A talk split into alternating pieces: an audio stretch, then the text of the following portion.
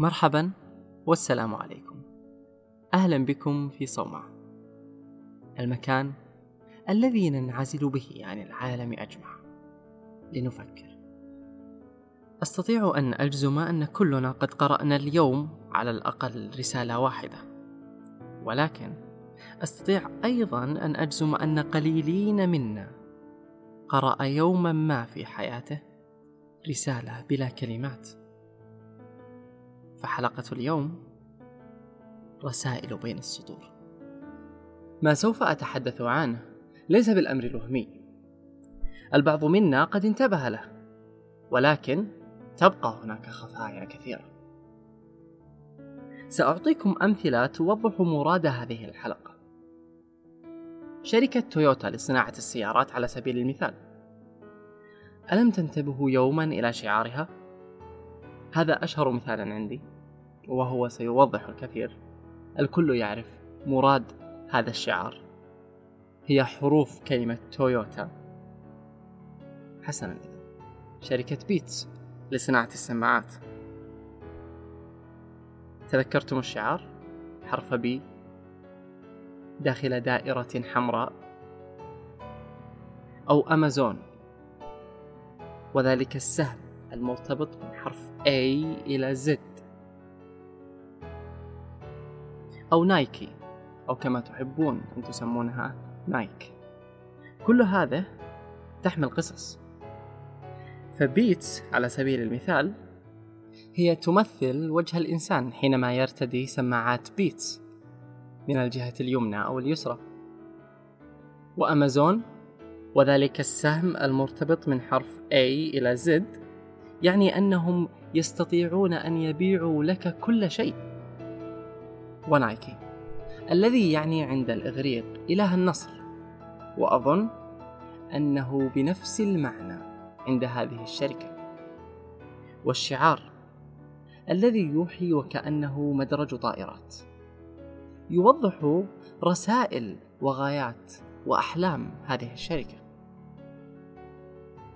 وآخر مثال جيليت تلك الشركة التي تبيع أدوات الحلاقة ألم تلاحظوا في الشعار الحرف الثاني حرف آي وكيف تم كتابة النقطة؟